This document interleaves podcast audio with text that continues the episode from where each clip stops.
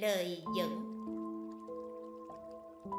Ý khen ngợi thường gửi vào lời thơ. Lời thơ lại nương vào âm hưởng. Do đó, lời thơ hay đẹp thì ý khen ngợi rõ ràng. Âm hưởng hay thì lời thơ lưu loát. Ngôn từ phối hợp với âm hưởng cùng giúp cho nghĩa lý xét ra, ấn độ có bái, còn trung quốc có tán. Tán là văn dùng kết luận một chương.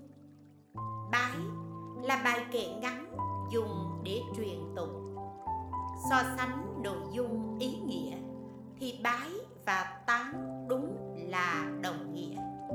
Do đó, kinh ghi, dùng âm hưởng vi diệu để ca tụng công đức của phật. Ngày xưa, khi đức phật nhập định thì tiếng đàn ca chấn động hang đá. Khi bà đề cất tiếng tụng, thì âm thanh vang thấu đến trời tịnh cư. Âm thanh cực phi diệu giác ngộ thế gian tất nhiên không thể dùng lời tán dương cùng tận. Đến đời mạt pháp việc tu tập rất có linh nghiệm. Vì thế, trần tư, chú tâm suy tưởng đã nghe được tiếng phạn bái ở ngư sơn. Bạch kiều thành tâm thệ nguyện, nên hiểu được diệu âm của đại sĩ. Dược luyện siêng tu, nên nghe được pháp âm ở chốn u minh. Văn tuyên chí thành nên cảm được diệu âm ở nơi tỉnh thất. Tất cả đều diễn theo âm thanh ở cung trời của cõi phật. Âm điệu trầm bổng, giọng văn nhanh chậm. Đó cũng là bằng chứng rõ ràng của tâm cảnh cảm. Là khuôn thứ sáng chói của người học. Lời kinh thâm diệu phát ra tự nhiên. Cách đọc có thể tập được, nhưng giọng hay chẳng thể luyện nên. Bởi tuyên giảng pháp âm là để người thế tục nghe, nên phải giữ giọng trong mà không yếu, hùng hồn mà không dữ dội, trôi chảy mà không quá gấp, ngưng mà không trệ. Nghĩa lý mang phong thái ấn độ, âm vận mang sắc thái trung quốc xa nghe mênh mông mà thanh nhã, gần thì nghe thông dong mà hòa kính thật là vĩ đại.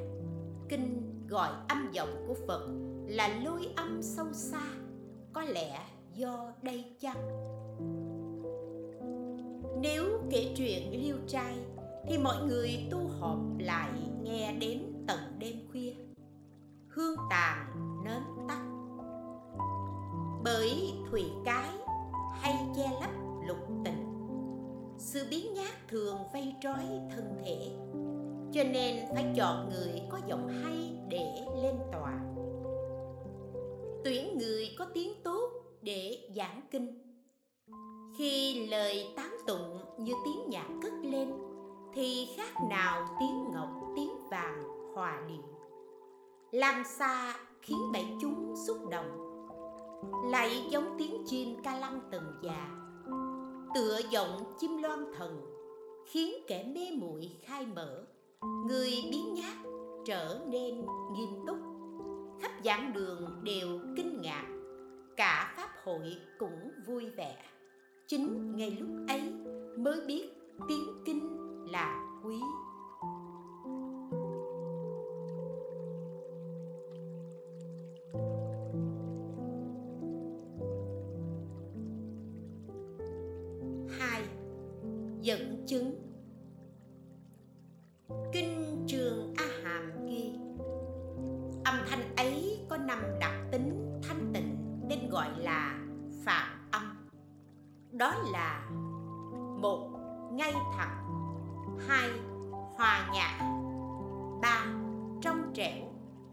4.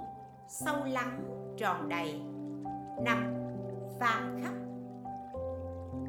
Lại nữa, Kinh Phạm Ma Dụ chép Âm thanh thuyết pháp của Đức Phật có 8 đặc tính. Một Rất hay. Hai Dễ hiểu. Ba Êm dịu. Bốn Hòa nhã. Năm Thông đạt sáu không nhầm lẫn. Bảy, sâu lắng.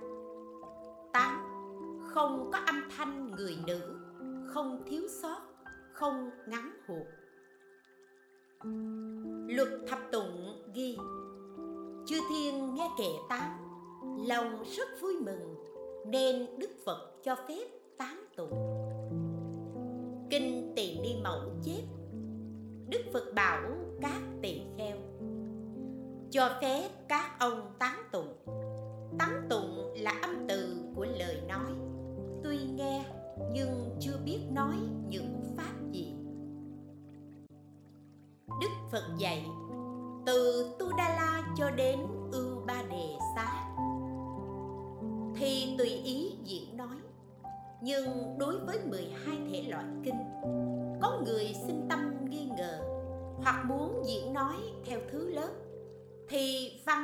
dài dòng e sinh tâm nhàm chán.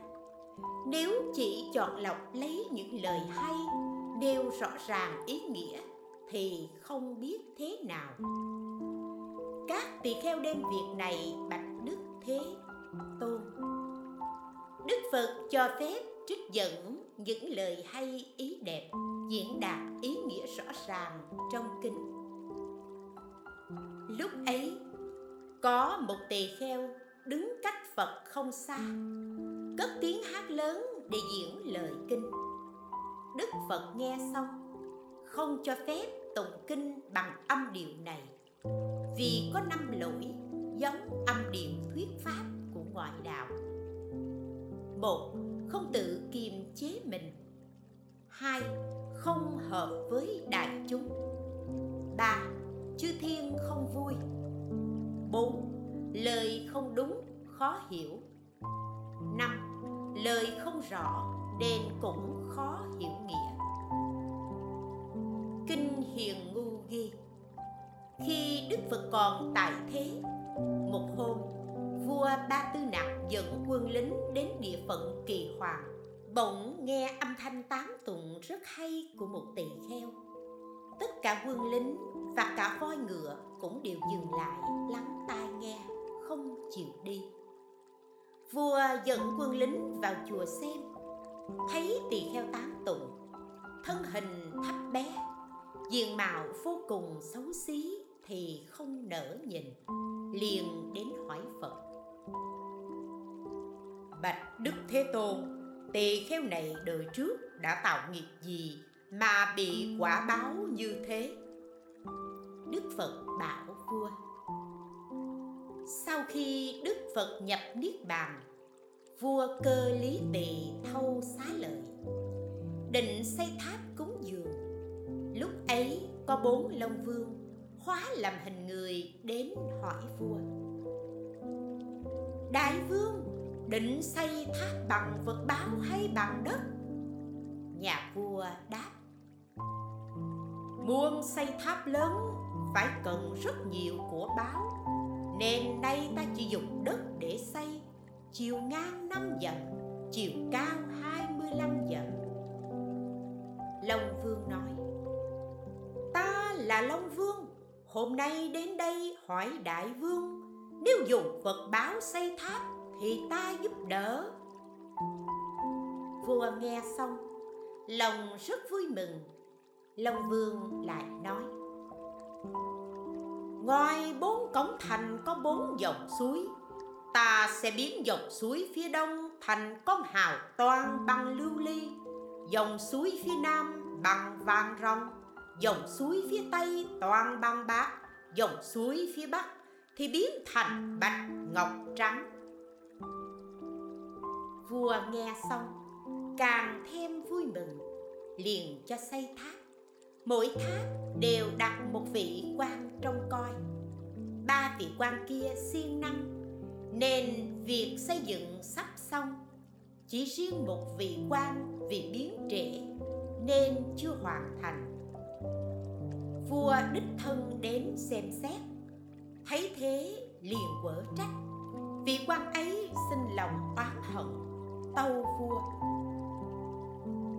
Tháp này quá lớn làm đến bao giờ mới xong? Ngay lúc ấy, vua ra lệnh cho nhân công ngày đêm siêng năng làm việc. Trong thời gian ngắn thì công trình xây dựng được hoàn thành. Ngôi tháp cao phúc các báo trang nghiêm, hùng vĩ khác thường. Vị quan ấy thấy thế, vui mừng không xiết, liền sám và đem chiếc chuông vàng đặt trên đỉnh tháp phát nguyện. Nguyện cho con sinh ra nơi nào cũng được giọng nói rất hay. Tất cả chúng sinh đều thích nghe. Tương lai được gặp đức phật thích ca và thoát khỏi sinh tử. Vì thuở xưa ông ta chè tháp quá lớn. Nên sinh ra nơi nào cũng thường bị xấu xí. Nhưng nhờ đem chuông vàng đặt trên đỉnh tháp và nguyện gặp phật, nên từ đó về sau, trải qua 500 đời, tỳ kheo này được giọng nói tuyệt hảo, nay lại được gặp ta, xuất gia tu đạo, chứng quả a la hán do đó, tất cả chúng sinh thấy người khác làm phúc không nên chê bai, nếu không sẽ bị quả báo ác hối hận không kịp.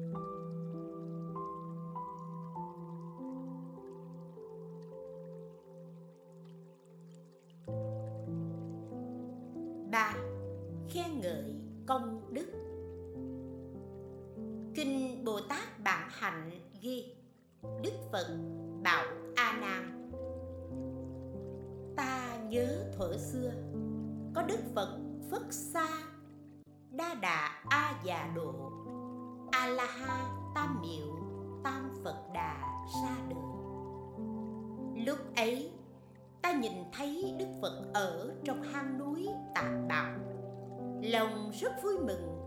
Liền chắp tay, đứng một chân suốt bảy ngày bảy đêm và nói kệ khen ngợi phật. Khắp trời người không ai bằng phật, mười phương thế giới cũng không sánh. Những người ta gặp ở thế gian, tất cả đều không ai bằng ngài. Này a nan, khi ta nói kệ xong liền phát nguyện, cho đến khi đức phật kia bảo thị giả. Người này trải qua 94 kiếp sẽ được thành phật, hiệu là thích ca mâu ni. Ta được thụ ký xong, lại càng thêm tinh tấn, tăng trưởng công đức. Trong vô lượng kiếp, thường làm trời đế thích, chuyển luân thánh vương nhờ những duyên nghiệp lành ấy, nên ta được đầy đủ bốn biện tài. Không ai sánh kịp. Cho đến đắc a nậu đa la tam miệu tam bồ đề, chuyển pháp luân vô thượng lại nữa, kinh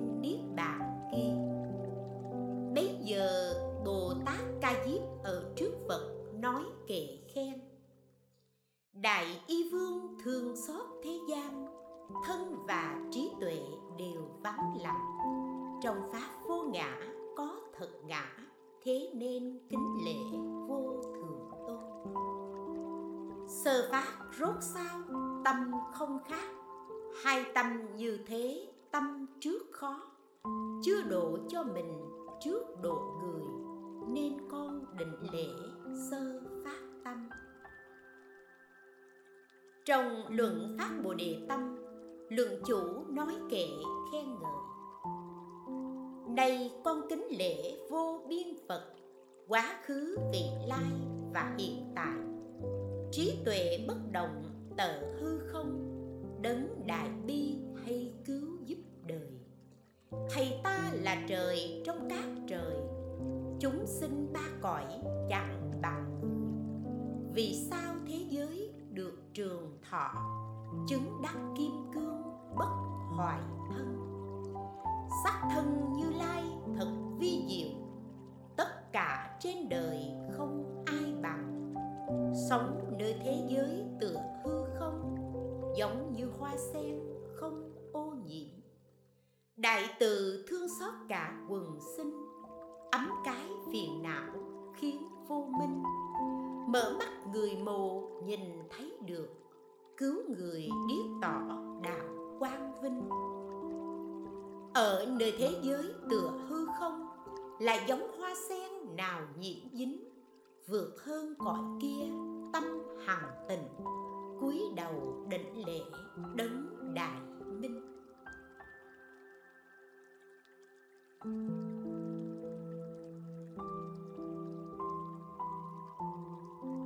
Kể rằng nước tháng lưu hành lời kinh rất thích lược bớt. Cho nên trong chúng làm kệ tán tụng, phần nhiều chỉ có nửa bài. Do đó, trong luận tỳ ni mẫu chép, làm nửa bài kệ tụng, bị tội độ cát la. Nhưng chưa biết âm từ phản bái này xuất xứ từ kinh điển nào.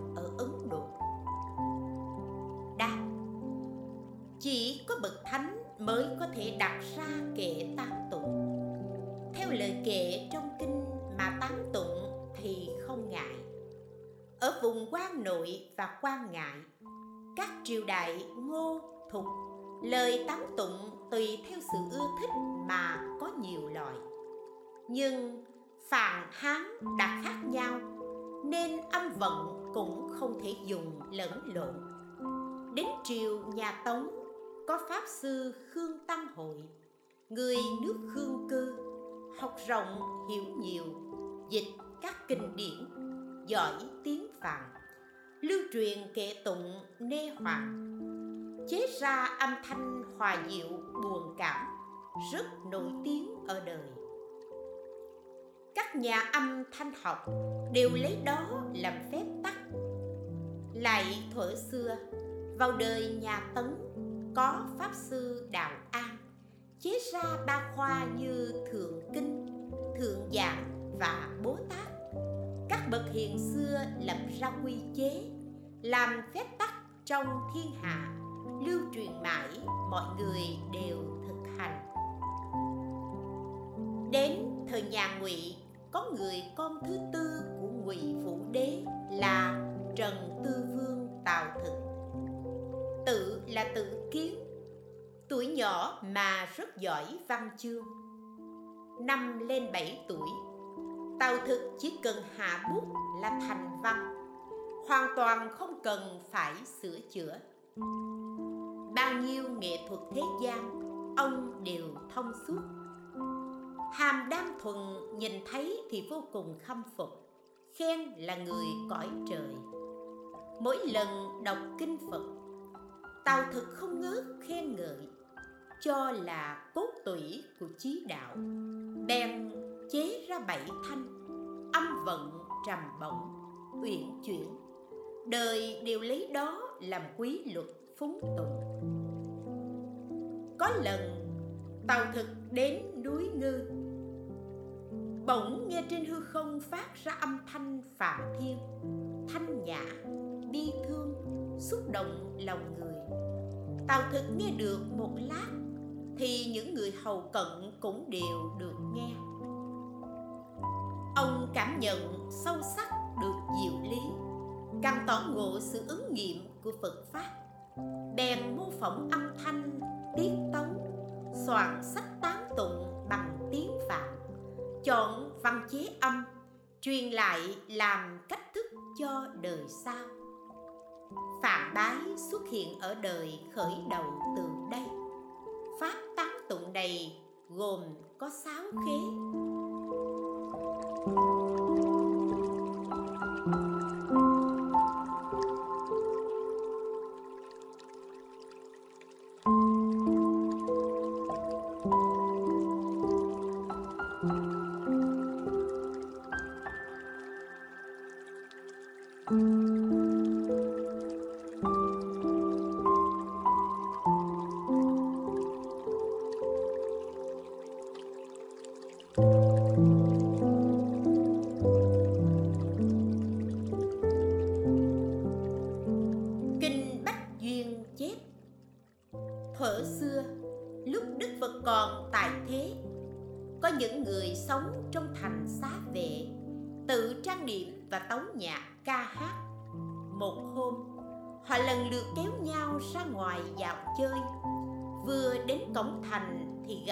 Phật và Chư Tăng đi khất thực. Lòng rất vui mừng Liền lễ bái, trỗi nhạc, cúng dường và phát nguyện rồi đi. Đức phật mỉm cười bảo a nan. Những người này nhờ công đức trổ nhạc cúng dường ta và chúng tăng vì lai. Trải qua một trăm kiếp họ không rơi vào đường ác sinh lên cõi trời hay xuống cõi người, cũng đều hưởng thụ sự vui sướng. Trải qua một trăm kiếp sau, họ thành bích chi phật, đồng một hiệu là diệu thanh. Do nhân duyên ấy, nếu có người trỗi nhạc cúng dường tam bảo, thì người ấy sẽ được công đức vô lượng, vô biên, không thể nghĩ bàn thế nên trong kinh pháp hoa có bài kệ nếu có người trỗi nhạc đánh trống thổi sừng ốc, tiêu dịch cầm không hầu, tỳ bà nao đồng bạc, những tiếng hay như thế, tất cả dân cúng dường đều đã thành phật đạo. Lại nữa, kinh bồ tát sử thai chép có một khẩn na la vương cư trú ở núi bên tiểu thiết vi. Phía bắc núi tu di cũng ở trong khoảng 10 núi báo. Nơi ấy đều không có phật pháp. Mặt trời, mặt trăng và các vì sao. Nhưng vị này nhờ sức bố thí mà được ở trong cung điện bảy báo, thọ mạng lâu dài. Thuở xưa, lúc vị khẩn na la này còn trong loài người có một trưởng giả rất giàu, phát tâm xây tháp phật. Khẩn na la cúng dường một cây cột, giúp hoàn thành ngôi chùa. Lại cung cấp thức ăn ngon cho những người thợ. Sau khi mạng chung, ông xin làm vị thần hung ức, sống trong khoảng giữa hai ngọn núi. Lại thở xưa khẩn na la này ở thế gian, làm một đại trưởng giả rất giàu có của cải nhiều vô lượng. Lúc ấy, có một sa môn đến khất thực. Người vợ đem cơm dân cúng. Ông tức giận, nói, tại sao người khất thực nhìn vợ ta? Phải làm cho tay chân người này bị đứt lìa vì thế, sau khi mạng chung, ông ta phải chịu thân hình xấu xí, trải qua 84 kiếp thường không có tay chân. Chư thiên mở hội yến tiệc vị này cùng với các càng thác bà luân phiên lên xuống. Bấy giờ, chư thiên định tấu nhạc, thì dưới nách đều tiết mồ hôi, họ liền lên trời. Thấy một khẩn na la tên là đầu lâu ma, đang đàn ca về thực tướng các pháp, khen ngợi đức thế tôn lúc ấy, núi tu di và các núi rừng khác đều chấn động. Ngài ca diếp ngồi trên tòa không an. Năm trăm tiên nhân đều mê loạn, mất thần thông. Lại nữa, trong kinh đại thụ khẩn na la vương sở vấn ghi, lúc bấy giờ, đại thụ khẩn na la vương dùng bằng vàng chim phù đàn trang trí cây đàn lưu ly do nghiệp thiện tình tạo ra lại đến trước thế tôn gậy đàn và tấu 84.000 kỹ nhạc khác cúng dường Đức Phật. Khi vị đạo thủ vương này gậy đàn, âm thanh vang lên cao vút đến tận tam thiên đại thiên thế giới. Tiếng đàn và giọng ca tuyệt diệu của vị khẩn Na La này lấn át cả âm nhạc của chư thiên ở cõi dục. Tất cả núi rừng, cây cỏ thấy đều chấn động. Trạng thái như người say rượu bước đi nghiêng ngả. Núi tu di lắc lư rồi sụt không yên. Chỉ trừ những bậc bồ tát bất thối chuyển mới không bị lay động. Còn tất cả hiện nghe tiếng đàn và âm nhạc ấy đều không thể ngồi yên. Liền đứng dậy nhảy múa.